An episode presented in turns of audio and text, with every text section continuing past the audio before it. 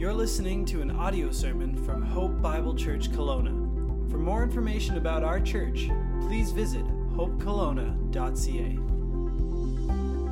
So open your word, the Word of God, and the ushers are coming with Bibles. If you don't have a Bible today, take your Bi- um, take a Bible from the ushers. They are walking down the aisles. Raise your hand. They will give one to you, and uh, you can take and you can use that today. If you don't have a Bible at home, take that Word and use it, read it, and allow God's Word to transform your life. The rest, everyone, turn to Genesis 39. Genesis 39, and if you're in person, uh, that's great.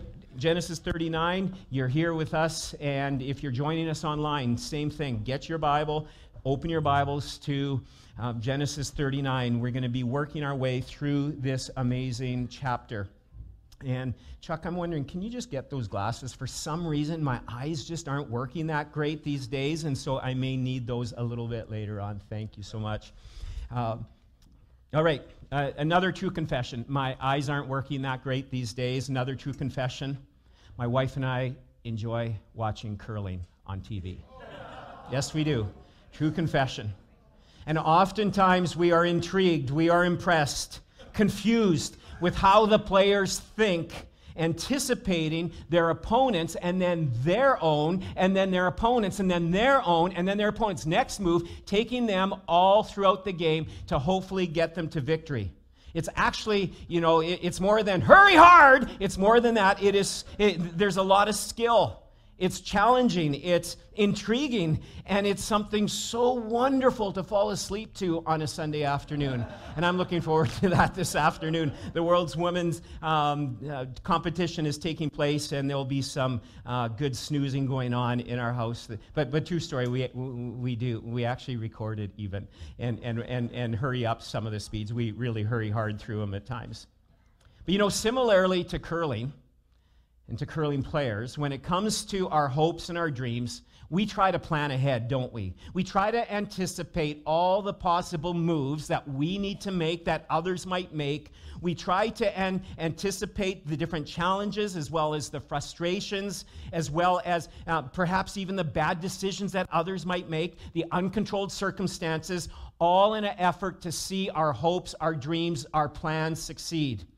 And, and yet, oftentimes, as in a curling game, when something doesn't go quite right, or the opposition or, or, the opponent does something differently, in life we can also find ourselves saying, I didn't see this coming. I didn't bargain for this. And perhaps we're even, as a result of it, feeling trapped in our circumstances. I had other hopes, I had other dreams, I had other plans for my life for this next year, for the next five years. I had other hopes and dreams for my marriage, for my family, for, for my well being, for my work. But here's the thing as the child of God, God desires to meet us in the mess, in the brokenness. In the dreams that are fulfilled, God is there. In the dreams that are unfulfilled, in the confusion, in the disappointment, God is there. And today we're continuing in, in, in chapter 39 of Genesis. And, and, and as we left him last weekend, and, and as we're in it today, we see Joseph is heading to Egypt, not according to his plans. And he's feeling pretty battered. He's feeling pretty confused by the treatment of his brothers and all that has happened. But it was God taking Joseph to Egypt. God was taking him there for his purposes. Even though he couldn't comprehend, he couldn't see what was coming, God did. God saw it completely. God, through Joseph, would fulfill the prophecy given to his great grandfather Abraham in Genesis 15, verse 30, regarding his descendants one day becoming a great nation. God made these promises, and God fulfills his promises. But also, God, but also God did this to get him out of a bad situation. This didn't seem very loving.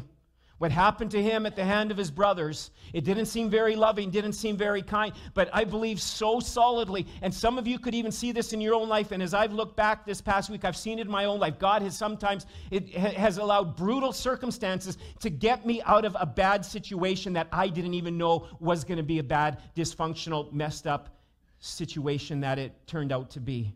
And I believe this is so clearly what we're seeing here. We're seeing that God, his hand is on his servant.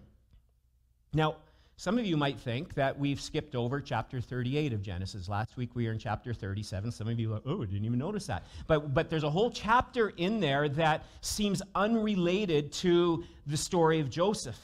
And our focus is on Joseph, so that's why we're not working our way through here. And chapter 38 almost seems like plop, it just kind of plopped in there and, uh, and, and seems unrelated. But no, every word, every chapter, every portion of God's word is there for a reason and a purpose.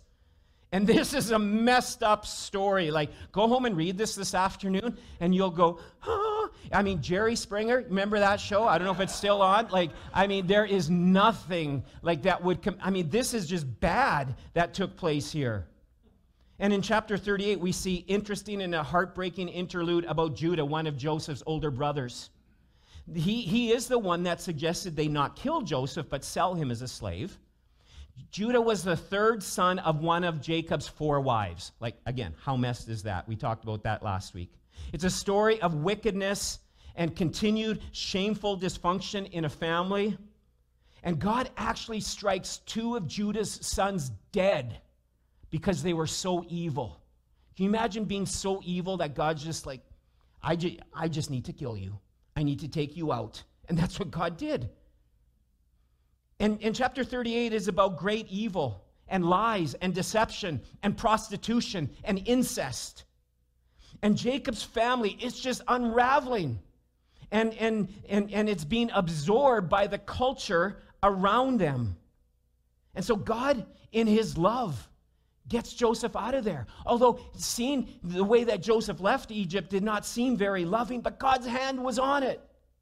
And it's actually the loving hand of God that gets him out of this mess. But here is a beautiful truth God is going to transform Jacob's family, this messed up, dysfunctional family. And he is going to take this family and make a great nation. And that nation continues today. And that nation is going to be untouched because it is God's nation, the nation of Israel. Oh, they're going to take the shots, and we're seeing that even now in, in world events being played out. But it, was it MC Hammer who had that song? Can't touch this. I mean, you cannot touch God's nation of Israel. It is God. Because why? Because God made the promise. And all throughout, we see that. And so Judah Joseph's brother, messed up as can be, it would be from his lineage, it would be from his family tree, not Joseph's, that Messiah, that Jesus would come from. You think you're messed? You think your family is messed? Hey, God does his best work in the messiness of life. Judah and his son Perez, the son who had um, the son he had, that Judah had with his son's wife.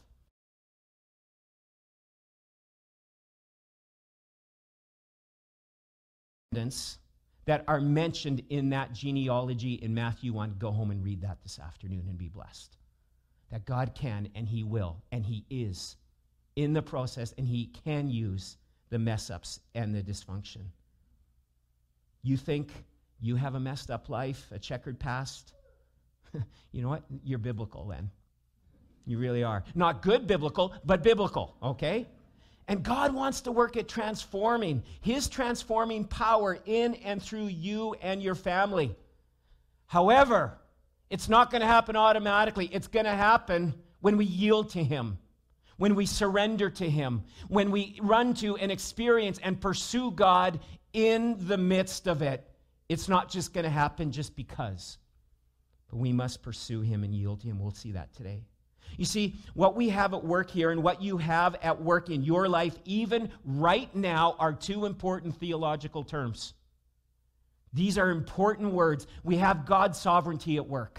Big word, big, nice theological word, but we love it because God's sovereignty, it, God's sovereign, sovereign, sovereignty, can't even say it now, is God's total authority to rule and govern His creation.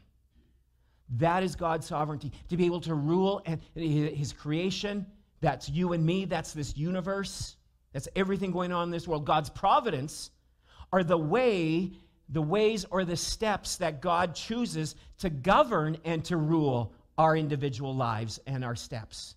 God's sovereignty, big picture, God's providence, the little picture, the steps that He's going to take to fulfill His overall plan and purpose. But we just don't sit there, as I said. We must make intentional decisions in this process and choices. Joseph experienced God, his sovereignty, and overall, but then also his providential steps in three important places. And we must do the same because sooner or later we're going to be in one of these. Well, we're in one of them even now. And sooner or later we're going to experience every one of these same kind of, we're going to be in these same kind of places. Joseph was taken out of the pit that his brothers threw him into and was dragged across the desert. And he was headed into another pit, though. It was from one pit to another, it was literally the pits. the pit of slavery he went into. No doubt this was still, he was still feeling the pit of hate from his brothers being, being betrayed, being sold, being roughed up, thrown into a cistern. He, he's dealing with the pit, of, the pit of hate from his very own brothers. How could they do such a thing? But then he's also now in another pit, the pit of humiliation. Look at verse 1, Genesis chapter 39. Now Joseph had been brought down to Egypt, and Potiphar, an officer of Pharaoh, the captain of the guard, an Egyptian, had bought him from the Ishmaelites who had, who had brought him down there. Joseph is now in the Nile Valley, surrounded by pyramids, as Egypt's 15th dynasty was in full swing. He would wake in the morning to the chanting of cultic hymns to waken the many Egyptian gods. Pharaoh himself considered himself to be a god, the falcon sky god called Horus. Here is Joseph in a new country, new language, new customs, new gods. The dreamer has hit the dirt. He is there in this pit of hate, dealing with the pit of hate, now in the pit of humiliation as a slave. Young teenage Joseph finds himself now on the auction block. And more than likely, he's been stripped naked and subjected to investigations and proddings by his potential masters. This kind of humiliation was something that would have ripped him to the core. Not understanding the language, being made bare before his future handlers. Exposed, alone, rejected, fearful, wondering what would ever come of his life now. I never bargained for this. I never asked for this to happen. I don't deserve this. God, where are you? God, where are you in the midst of this? Sound familiar? It's so easy in these times to allow the internal killers into our lives. We allow them to set and to stay, and if we do, it is never good. Allowing resentment, self pity, bitterness, anger to set into our lives. Maybe perhaps today you're in the pit. Maybe you would say life is the pits. Oh, you can smile and you can fake it most times. But in your heart, you would just say, Life really stinks right now. You're not there today? Then praise God. Give thanks. But no, just like Joseph, your life and your future can change. Your future outlook can change within a few moments just like Joseph. But it was here, in the pit, in the pit of hate, the pit of humiliation, Joseph would experience the hidden life with God. He got to this place. We know this, we see this by his character. He pursued and was protected by God. He left his earthly father behind in the land of Canaan, but his heavenly father was with him. And somewhere there in that pit, there must have been a surrender initially and then a surrender daily as he yielded himself to God. And rather than running from God, he ran towards God. Notice in verse 2 it says, The Lord was with Joseph. He would come to experience what David would later write in Psalm 9, verse 9. The Lord is a stronghold for the oppressed, a stronghold in times of trouble. He would experience that. Psalm 46 1 God is my refuge and strength, a very present help in trouble. Joseph would come to experience that. Psalm 138, verse 7 Though I walk in the midst of trouble, you preserve my life. This is our great and our wonderful God. And to summarize it all, then, Jeremiah 29 13. You will seek me and you will find me when you seek me with half your heart. Is that right? No. When you seek me with all your heart. It's in that place in that place of desperation, flat on the ground before God. It's that place of surrender. And God meets you there. I remember it was a Sunday morning, pounding on the floor in the church office where I was pastoring at the time. Pounding on the floor, crying out to God. I had the plan that He needed to take and He needed to execute for me and he wasn't doing it. I had it. It was all right now. It was like that easy. And I remember pounding the floor and finally just throwing that thing aside and say, okay, God, I'm yours. There's that initial surrender, and then it's that seeking him with all our heart. Joseph may have lost, may have lost his coat, but he never lost his character. In fact, his character became stronger. And with the Lord's help, he determined, I'm going to make the most of this trial. I'm going to learn the language. I'm going to work hard. I'm going to give a full shovel. I'm going to be the best slave I can be. I'm going to be diligent, conscientious, obedient, reliable, trustworthy, industrious. I'm going to trust God a hundred percent. Others might be just floating along, but I'm not one of them. I'm in. I'm in fully and completely. Loved ones, we must remember the ideal place to serve God is right here. It is right where He sets you down. That is where we are to be faithful. Not looking to be faithful somewhere down the road when things work out. It's being faithful right here, right now, in the prison, in the pit that we may find ourselves in.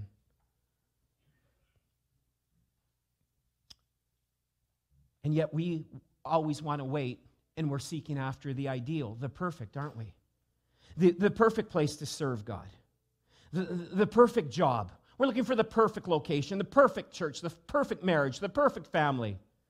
You know what? There's good ones of all of these, and there's great ones of all of these, but there's no perfect one. There's not, none of this that are perfect because perfection is saved only for heaven. Every one of these things I've listed, everything we, we hope for and pursue, will have a degree of imperfection to it. I'm not saying not to set great goals and to have ideas and plans, but don't have your heart set on perfection because it's not going to happen until heaven. Remember, in one of the churches we were at, we had a guy involved in the worship ministry. He was a drummer, bass player, really gifted, really loved him, loved his heart, loved his story.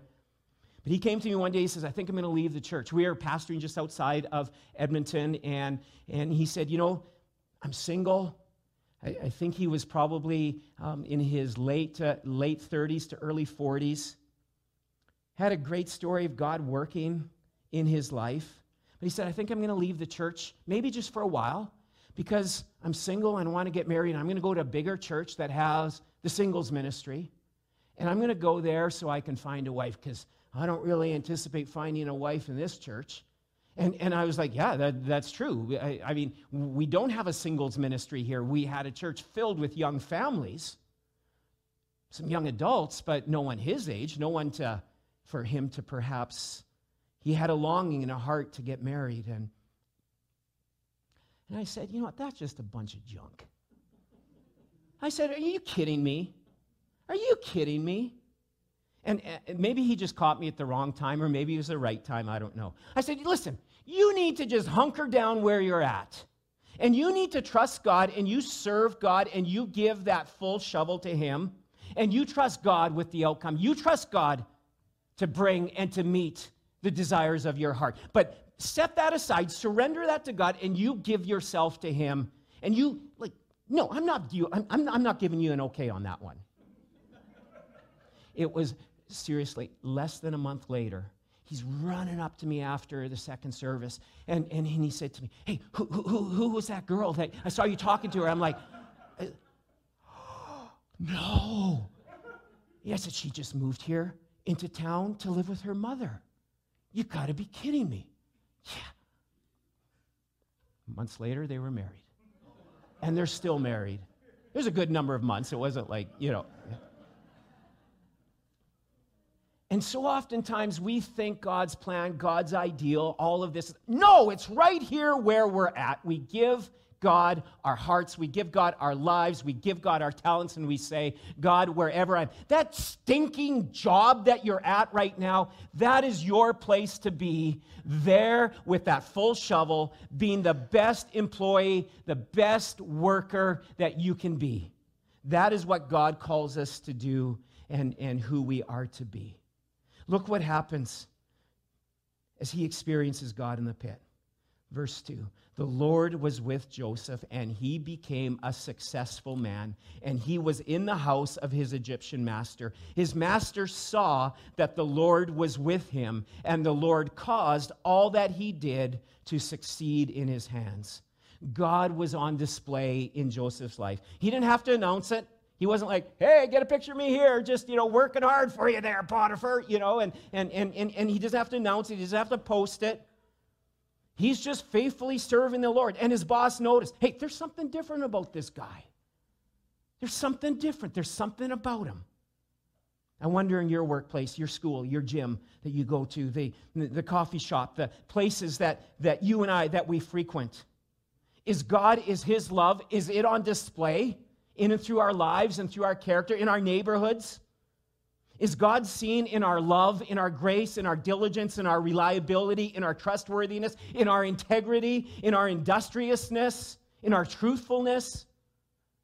God brought a blessing to Potiphar's house on account of Joseph. Is your boss receiving a blessing from God because of your faithfulness as an employee? You know, in reality, the most blessed places in our city, in our region, here in the central Okanagan, the most blessed places and neighborhoods, the most blessed staff rooms and schools, and all of that ought to be where God's people frequent. That the life and the joy of God would be seen in and through his sons and daughters. I know I've got a long ways to go. is the love of God seen in my driving. I know not in my wife's driving. No, I'm kidding. She's with the kids. I got away with that one today. But all of a sudden, there is a change for Joseph. He starts to experience God in the penthouse. Things are going really well. I mean, Joseph, I mean, just whatever he takes on, there's more responsibility. He's able to handle it, and, and he's given authority. This hard work, this integrity, it's paying off beautifully. Look at verse 4. So Joseph found favor in his sight and attended him, and he made him overseer of his house and put him in charge of all that he had. From the time that he made him overseer in his house and over all that he had, the Lord blessed the Egyptian's house for Joseph's sake. The blessing of the Lord was on all that, jo- all that he had in house, in field. So he left all that he had in Joseph's charge, and because of him, he had no concern about anything but the food that he ate. Now, Joseph, what we see here, he's promoted. He experiences promotion in the penthouse. Life is good. Now, now, just to be clear, this didn't happen quickly we just think, oh, if I give it a good solid two months at work, I'm going to get promoted. This no doubt happened over 11 years. This was about an 11 year period where this took place. It was a long obedience, a long faithfulness in the same direction. But with success, there can also be potential pitfalls that can also come our way. And there were definitely some for Joseph. Some of it that he had no control over, other things he did. Last part is verse 6. Now Joseph was handsome in form and appearance. And after a time, his master's wife cast her eyes on Joseph and said, Lie with me. But he refused and said to his master's wife, Behold, because of me, my master has no concern about anything in the house, and he has put everything that he has in my charge. He is not greater in this house than I am, nor has he kept back anything from me except you, because you are his wife.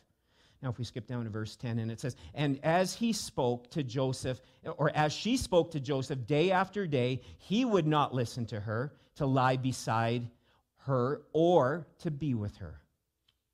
Now, Joseph was well built and he was handsome. He was kind of in his genes. I mean, if you remember, his, his, his great grandmother, Sarah, was, was, was like so gorgeous that Abraham is like, don't tell them you're my wife, they're going to kill me. And so, you know, like, let's, um, and, and then his mother, Rachel, she was another hot one, apparently. And so it was in the genes, right? So, so, so here is Joseph, this handsome and this stra- strapping hulk of a man. I mean, let's face it at times, and, and, this isn't to be weird, but, but sometimes, I don't know if you're like me, or maybe you just, maybe I'm weird. It's just like, wow, that is one good looking person. I mean, there's time in my family, things like we're sometimes after church, we'll be talking, man, do you see that? Like, that is one good looking guy. And, and, uh, you know, and, and, and I'll say that, and, and just, not today, but, but other days, like I, I, have said that, you know, and, and, and, and there is, there's just some people that, I mean, it's just like, wow, look at them. Oh, they've got it. The rest of us dream or have dreamed about that. Well, Joseph caught the eye of this older woman, his boss's, his, his boss's wife. And more than likely, she would have been rather attractive too high up in the government that she was, and, and a woman of high society. She was used to getting what she wanted. Being a young man brimming with no doubt sexual curiosity, he faced a dilemma though. And, and he's, he, he's kind of, well, no one will know. No one, I mean, my family is back so far away. It would have been so easy to justify. I could just have this, this fling. My family is far away. You know what? I deserve this. After everything that happened to me, I deserve some love. I deserve some of this. Or it, it's just part of the culture. That's what you do. You just have to sleep your way to the top. My master has placed everything under, under my care, so technically she's under my care, and, and it could maybe enhance my career. You know, some strategic adultery. Or he could have said, Well, it's in my blood.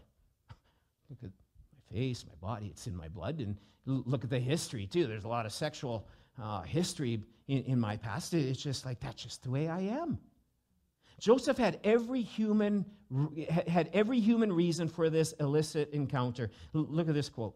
The human mind has the ability to rationalize anything that the human heart wants to do you really want to get after something, you want to do something, you can ration, you can figure out a way. And you don't even need a lawyer for it because you have that great internal lawyer in your own heart. Even Joseph, though she came after, uh, even for Joseph, as she came after him day after day, Joseph did not give in. You, know, you want to know why? You know why he didn't give in? He was a man of integrity. We're going to see it again in the text. We don't even have to make this stuff up. He was a man of integrity and he had the right theology. He had good theology about him. This is where theology matters, folks. It's more than God is love, pray a prayer, get baptized, and go to heaven. This is where we need to learn the doctrine of God. We need to establish our lives and our families based in good theology. You see, the theology, knowing God's heart, knowing God's word, it matters because we are all going to be tempted to sin and we're going to try to justify it in some twisted way. But Joseph had the right theology. How do we know this? Verse 9, last part of it. He says, How then can I do this great wickedness and sin against God? He didn't even see this as an issue with Potiphar. He didn't even see this about, about just being, how can I do this? Wickedness before God. He had the right view of God, he had the right view of sin. You see, Joseph feared God. He didn't fear him in, in the way that oftentimes, sadly, sadly, sadly, we can fear God.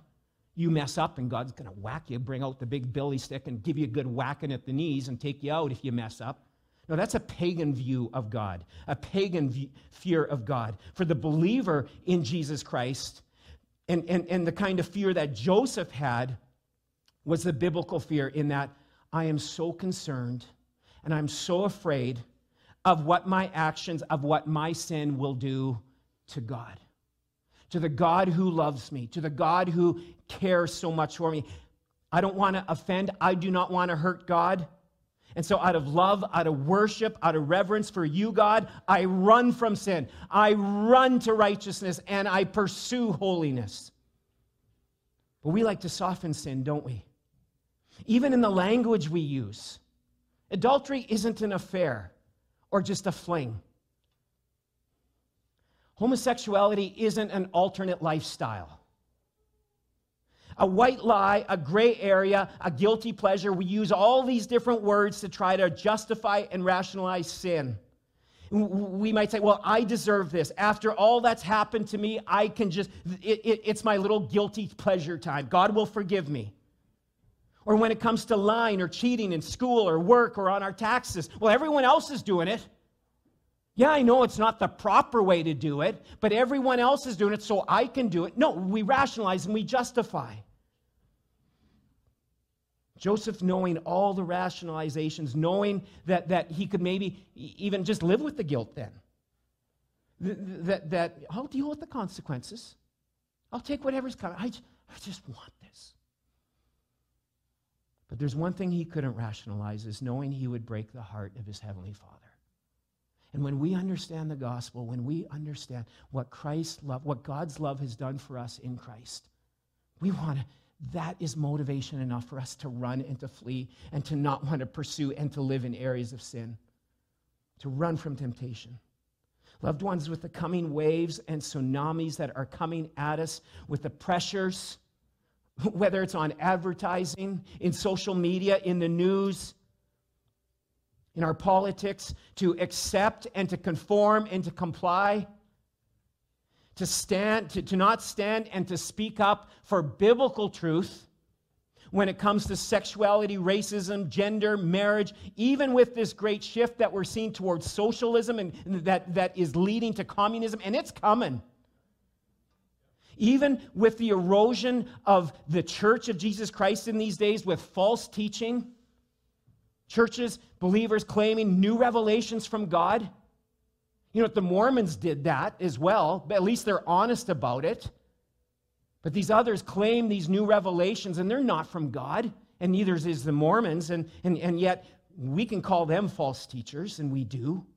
And false teachings about wokeness or accepting uh, the sinful lifestyles, it's all infiltrating the ranks the denomination I grew up in and was a part of for many years, there are churches taking a swing towards accepting these kind of lifestyles and affirmations, and I am in shock. Not surprised, though, in some ways, because we just, if we do not stand for truth, we're lost. And, and, and we're going to, if we don't stand for truth and live, listen, but, but it starts not about all the stuff out there. It's living with this integrity today. In my own life, in my work, in my family, my yes is a yes and my no is a no. There is, because if we're not standing in these areas now, we're not going to stand tomorrow, and our, grand, our children and our grandchildren, your great grandchildren will not stand. We must be people who are willing to stand on truth, be men and women of integrity. Jesus confronted sin. He confronted the sinner. He did it lovingly, yes, but he didn't back down and he didn't compromise. And so his followers today must do the same. But we must be prepared. What did they do to Jesus? They put him on a cross. And we better be prepared for it not always going well. When you stand for truth, when you expose the lies, get ready to face the heat. Look what it says in verse 10. He would not listen to her to lie beside her or to be with her. I never saw that before in this passage. He, he, he determined to not be with her, not to lie, you know, just, oh, come over here, Joseph, just lie beside me here in front of the pool on the, you know, on this nice, no, he refused that. And, and, and it says, or to be with her. Joseph had safeguards, he had accountability in his life. He always worked it to have someone else there in the room. He was going to make sure that he was not going to be put in a compromising situation. He, he determined not to be alone with her. He determined, he planned this, and he tried as much as he could. I wonder, do we, have we set safeguards in our own lives for ourselves and for our children? Do we have accountability in our lives? God has given us His Word, yes, the Holy Spirit, but also He's given us brothers and sisters in Christ to help us, to walk with us, to hold us accountable. Who's holding you accountable? Well, God, the Bible, the Holy Spirit, yes. But we need brothers and sisters that are doing the same. Lastly, here's another thing that Joseph experienced. Another place where he experienced God, and it is God in the prison. Look at in verse 11. But one day when he went into the house to do his work, and none of the men of the house was there in the house, she caught him by his garment, saying, Lie with me. But he left his garment in her hand and fled and got out of the house. And as soon as she saw that he had left his garment in her hand and fled out of the house, she called him called in the, the men of her household and said to them, See, he has brought among us a Hebrew to laugh at us. He came in to lie with me, and I cried out with a loud voice. And as soon as he heard that, I lifted up my voice and cried out. He left his garment beside me and fled and got out of the house. Then she laid up his garment by her until his master came home. And she told him the same story, saying, the Hebrew servant who you have brought among us, came in to me to laugh at me. But as soon as I lifted my voice and cried, he left his garment beside me and fled out of the house. As soon as his master heard the words that his wife spoke to him, This is the way your servant treated me, his anger was kindled.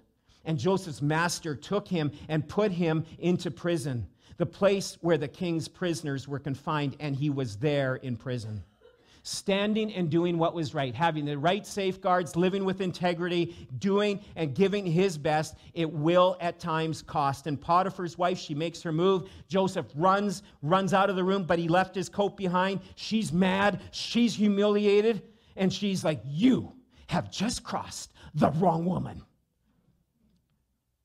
What's that statement?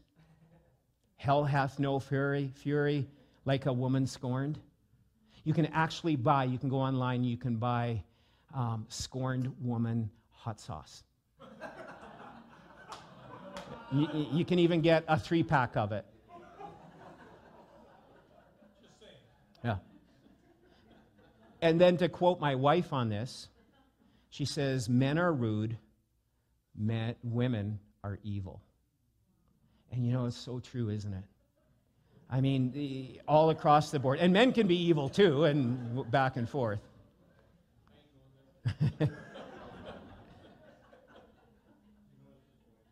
Joseph is shackled, he's thrown into a dungeon. And this was no country club. Psalm 105:18 actually gives us an insight into what he experienced. It says there, his feet were hurt with fetters, his neck was put in a collar of iron. And then it says, the word of the Lord tested him. In a moment, he goes from the penthouse to the prison. The Lord tested him. God is looking to see what his servant is made of. Is he going to worship and praise and serve God in the penthouse when things are going good? But how about in the prison? A.W. Tozer said this It is doubtful whether God can bless a man or a woman greatly until he has hurt them deeply. God rises up storms of adversity, conflict in relationships in order to accomplish that deeper work in our character, he goes on to say. We cannot love our enemies in our strength. This is graduate level grace. Are you willing to enter this school? Are you willing to take the test? He brings us through these tests as preparations for greater use in the kingdom. But you first must pass the test. Joseph, what are you made of?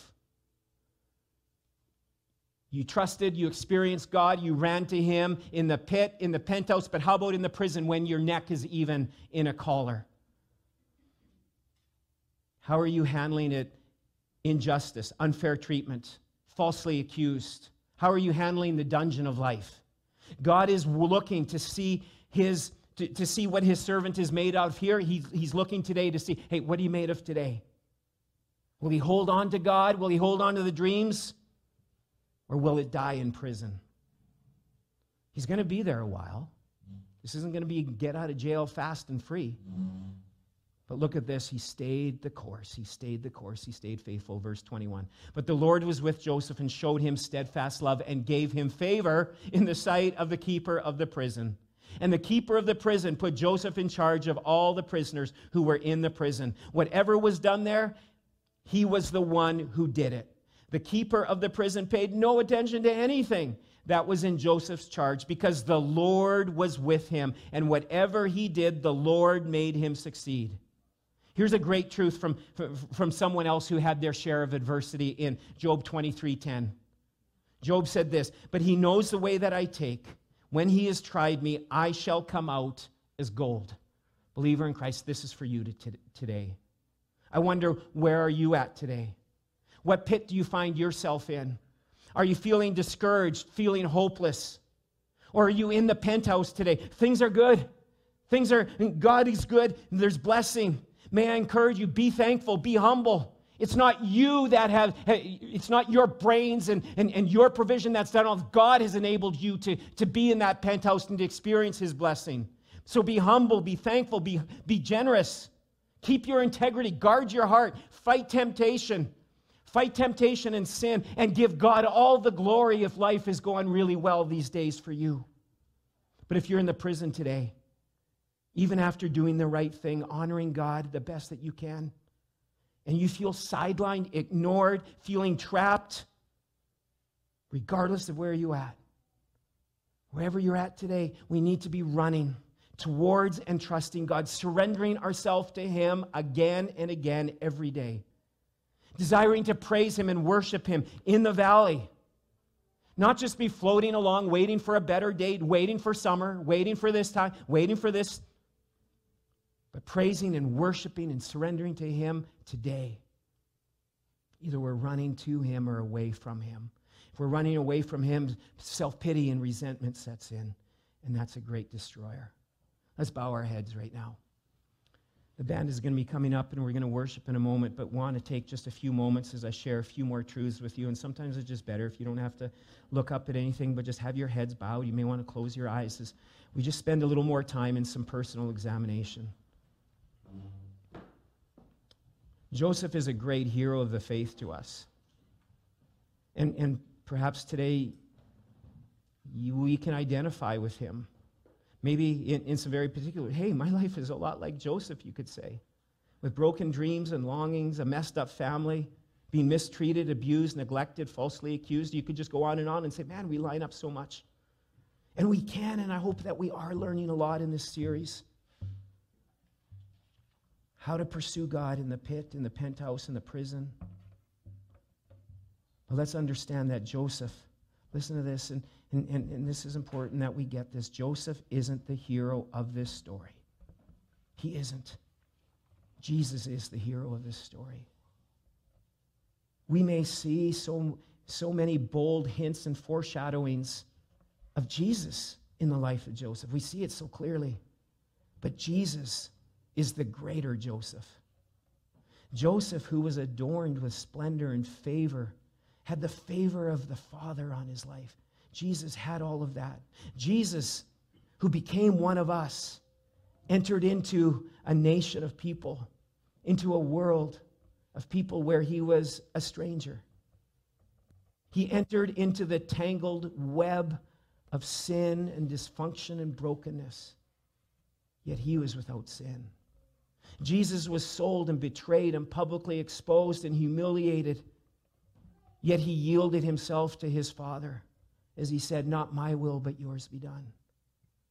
Jesus suffered and he died alone.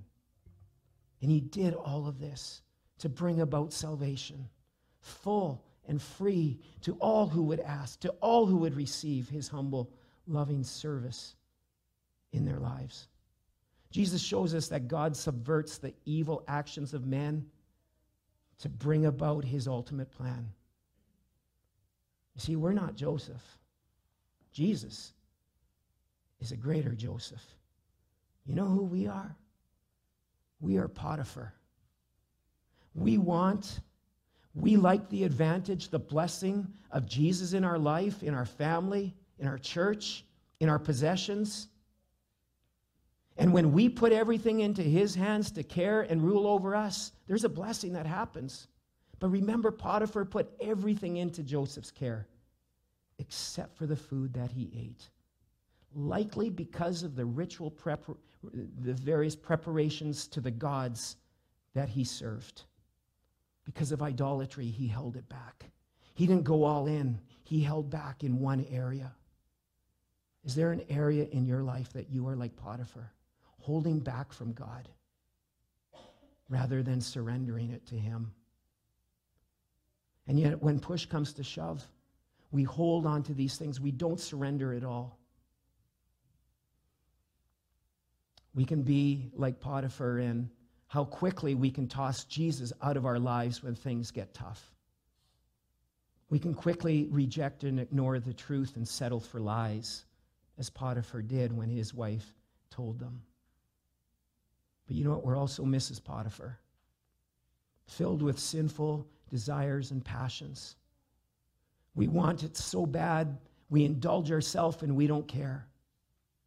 And when we don't get what we want or think we deserve, we get angry, accusative, we lie, we get vindictive. That's who we are in this story. And Jesus, now I pray that you would become so much greater in our lives as we see ourselves all throughout these pages. And how your story, Jesus, of bringing true redemption and freedom to all who would put their hope and their trust in you. And as this story continues, we see Joseph continuing to be faithful, and we see ultimately our Jesus, no matter what he faced, continue to be faithful in serving others, in giving of himself. And I pray that wherever we are at today, we would run to you, we would trust you, we would surrender. And that starts even now by determining to praise you and to worship you. Whether we're in the heights or whether we are in the depths, our God is there to meet us. And would we humbly run to you daily, pursuing you, pursuing brothers and sisters in Christ to walk with us and to guide and strengthen, encourage, and pray for us and with us in these journeys. Thank you, God, that you do not leave us alone. You leave us your word, you leave us your precious Holy Spirit, and your precious bride, the church. And so we declare and we desire to worship you now. We pray this in Jesus' precious name. Amen. Let's stand together and worship.